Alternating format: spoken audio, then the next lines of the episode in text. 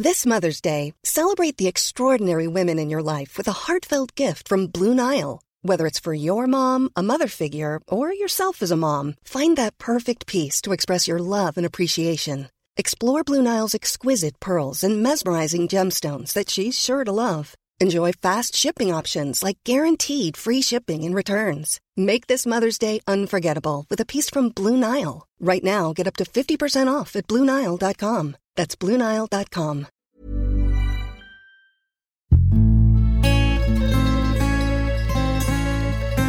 Die Weinwirtschaft.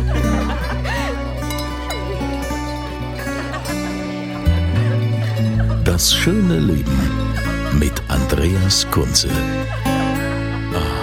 Willkommen in der Weinwirtschaft. Und heute möchte ich mich einer Region widmen, die, ich habe so den Eindruck, die oftmals äh, vergessen wird, obwohl sie wunderschön ist. Bei uns in Rheinland-Pfalz sagt man immer, ja, es gibt die Pfalz, es gibt die Mosel, es gibt Rheinhessen, die Nahe, die ist auch noch so ein bisschen dabei, aber wer hat eigentlich den Mittelrhein auf dem Schirm? Ich. Und deshalb seid ihr hier genau richtig. Ihr erfahrt jetzt mal was über den Mittelrhein. Und äh, Anne Kauer vom Weingut Dr. Kauer, sie ist äh, im Vorstand vom Mittelrhein Wein e.V. Frau Kauer, was macht denn den Mittelrhein aus? Es ist wirklich äh, sehr schade, dass der Mittelrhein immer wieder vergessen wird, weil wir sind ein unheimlich vielfältiges Gebiet. Wir haben rassige Weine, spritzige Säure, wir haben Temperament, nicht nur in den Weinen, auch bei den Winzern. Und natürlich eine ähm, atemberaubende und ja sehr eindrucksvolle Landschaft zu bieten. Ja, das Tal der Lorelei, ne, wenn man überlegt, da gibt's ja also auch hier Bacharach und so weiter, malerische Landschaften. Jetzt denke ich mir, dass der Weinbau bei euch in der Region ja gar nicht mal so einfach ist. Da, da kann man ja jetzt nicht einfach mit dem Vollernter so durchfahren. Genau, das ist ähm, ein großer Faktor hier im Gebiet. Wir haben zu ja, 85 Prozent Steillagen, also wirklich ähm, Steillagen, wo nichts mit dem Traktor zu machen ist ist ähm, alles, wie man sagt, Seilzuglagen. Und ähm, da ist Handarbeit ähm, das Thema Nummer eins. Wir können nur sehr wenig bewältigen mit Maschinen und müssen wirklich noch viel Schweiß mit in den Wingert bringen. Was sind denn so, so die durchschnittlichen Hektarzahlen? Also ein, ein Winzer jetzt bei euch am Mittelrhein, wie viel Hektar hat der? Ja, der Durchschnittsbetrieb am Mittelrhein, der hat um die drei Hektar. Das ist ja wirklich ein sehr kleiner Wert, wenn man das vergleicht mit anderen Anbaugebieten. Aber das ist natürlich auch diesen ja, besonderen Strukturen äh, geschuldet und der, der, der hohen Aufwände im Weinberg und der Handarbeit. Und wir, wir brauchen halt auch einfach viel länger, um einen Weinberg zu bewirtschaften und ja, die Trauben im Prinzip zu produzieren. Da ist mit drei Hektar, hat man da schon ganz gut zu tun. Jetzt kennen wir es ja von der Mosel, die Steillagen. Dort hat man viel Schiefer. In der Pfalz hat man viel Kalkböden.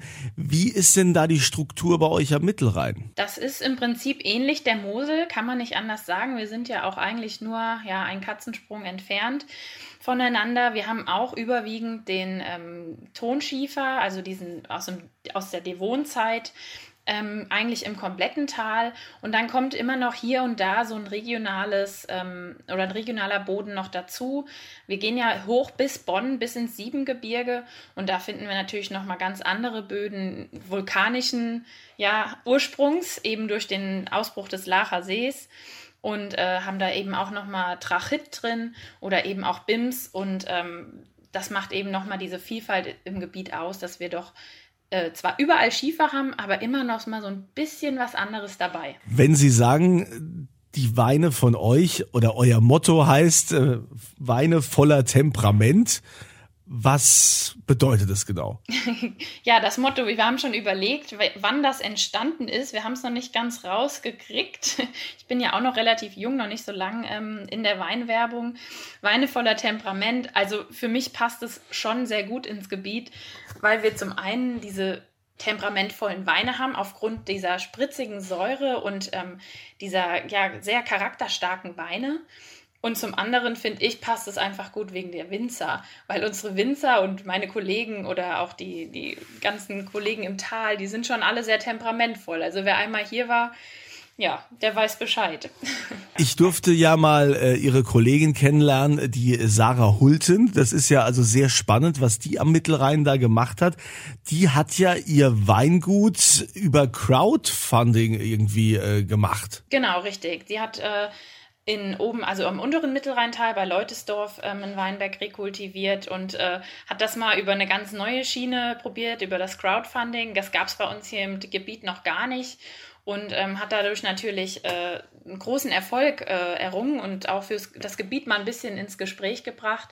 Ähm, ich glaube, seitdem kennen mal ein paar mehr Leute den Mittelrhein. Und äh, aber das ist natürlich jetzt nicht nur in Leutesdorf grundsätzlich passiert. Wir haben hier unheimlich viele junge Winzer ähm, neben Sarah und mir, die äh, das Tal ja voranbringen möchten und sehr viele Weinberge und Brachflächen wieder ähm, rekultivieren, weil doch in den letzten Jahren ähm, sehr viele Winzer aufgehört haben und doch relativ viel ähm, brach liegt im Tal.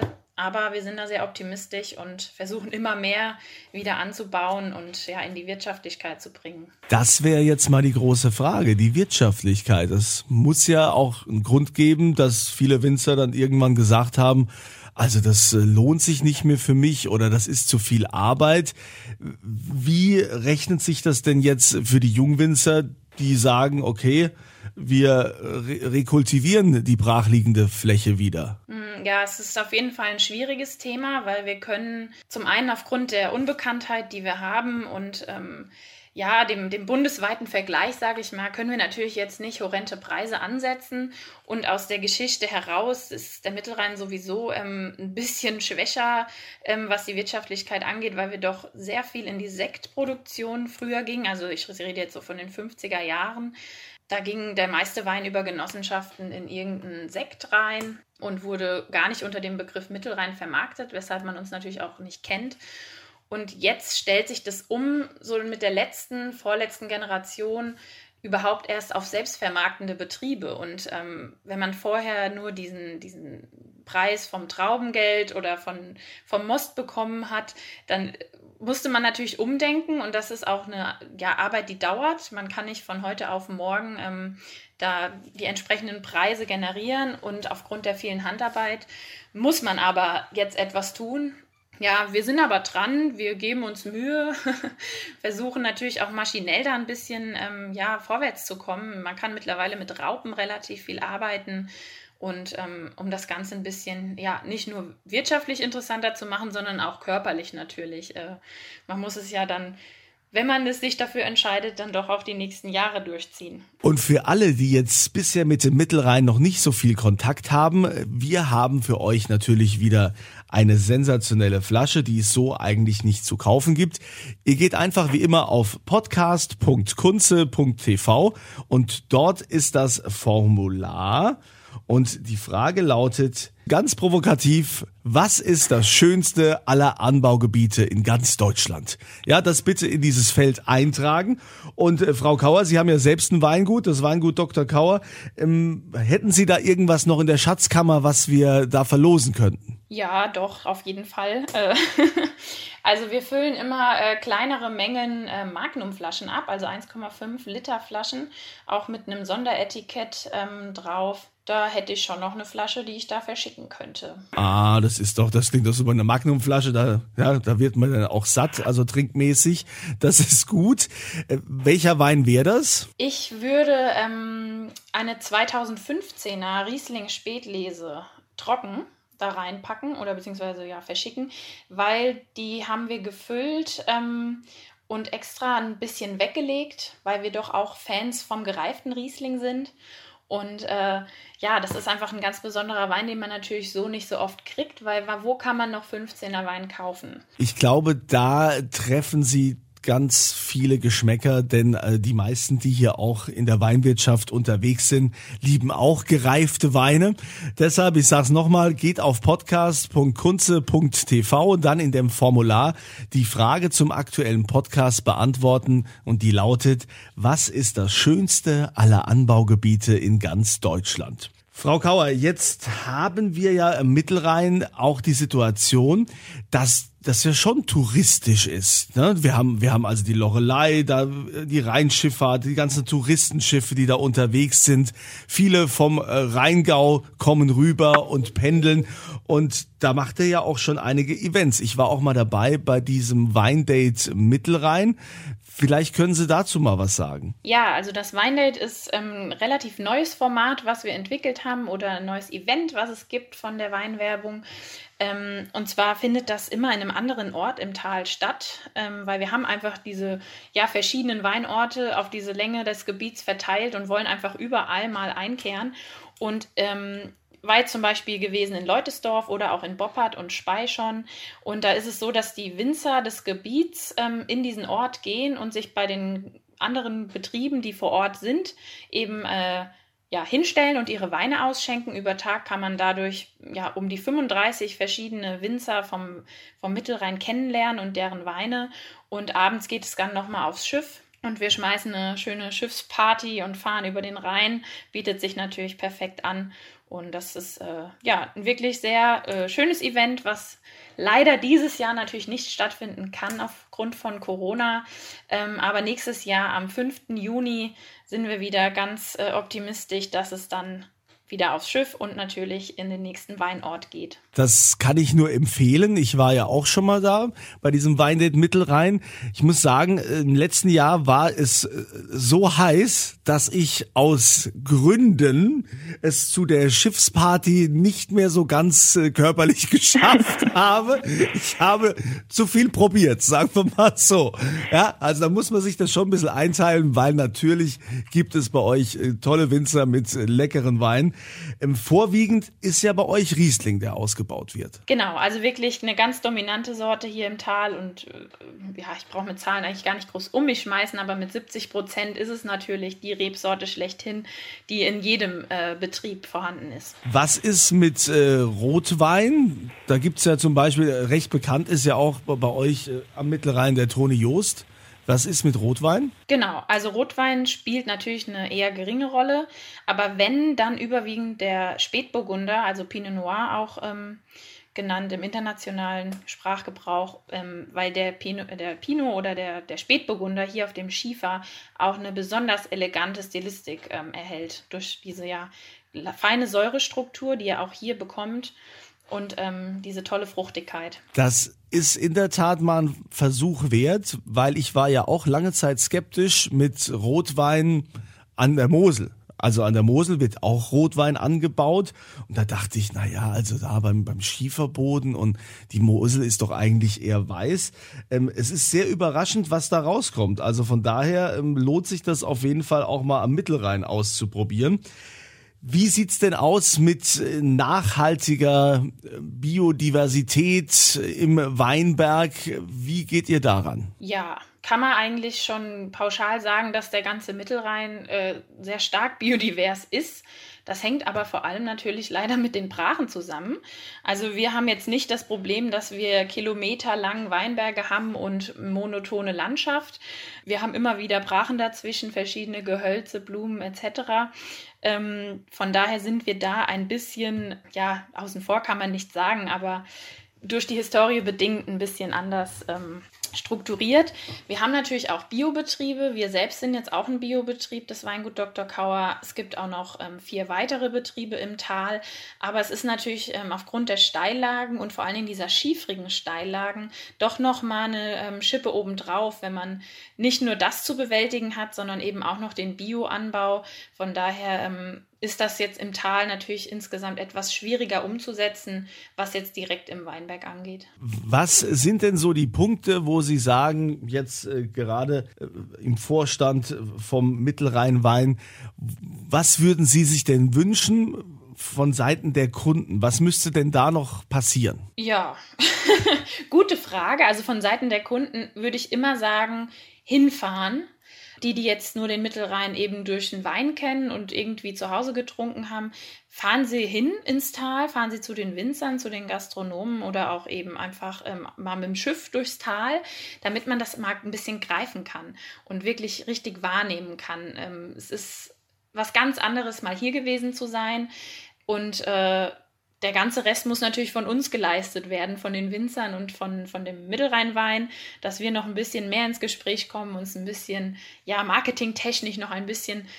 besser aufstellen und dann ähm, kann eigentlich nichts mehr schiefgehen. Ja, also die Qualität ist ja schon da, da konnte ich mich also auch überzeugen. Ihr wisst jetzt Bescheid. Nächster Ausflug geht dann an den Mittelrhein.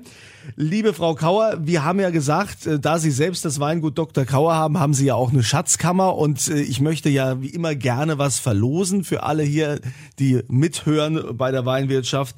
Da geht ihr einfach auf podcast.kunze.tv, die meisten wissen es schon, und beantwortet die Frage, was ist das schönste Weinanbaugebiet Deutschlands?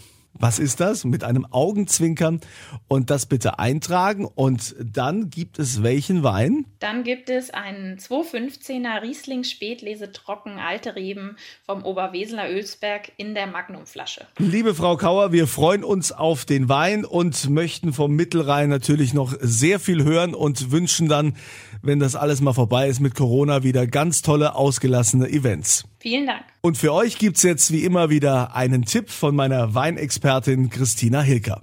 Ja, auch von mir herzliche Grüße. Christina, du bist ja als Sommelier jetzt nicht unbedingt nur für Wein zuständig. Du berätst ja auch, was passt wie und nimmst ja auch neue Trends auf. Äh, was, was ist das zum Beispiel? Also ungebrochen ist der Gin-Trend. Also wir haben gerade ein richtig tolles Gin-Tasting organisiert. Da hole ich mir dann perfekte Barmixer dazu, die mich unterstützen. Craft Beer ist ein Thema, was echt gerade richtig gut ankommt.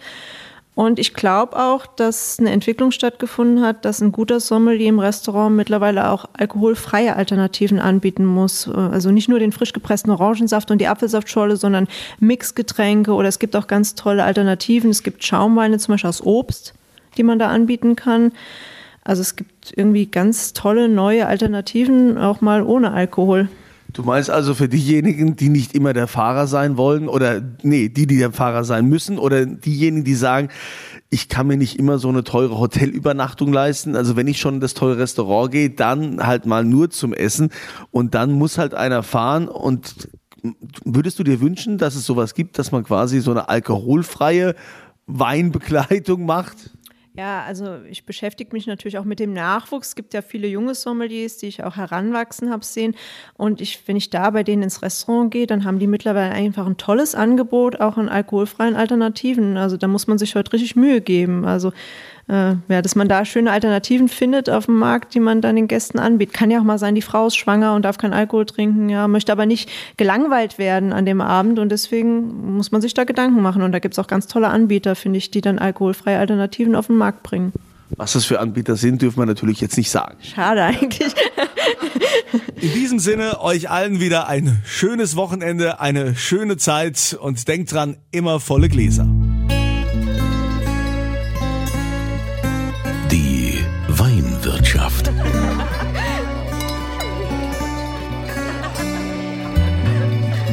Das schöne Leben mit Andreas Kunze.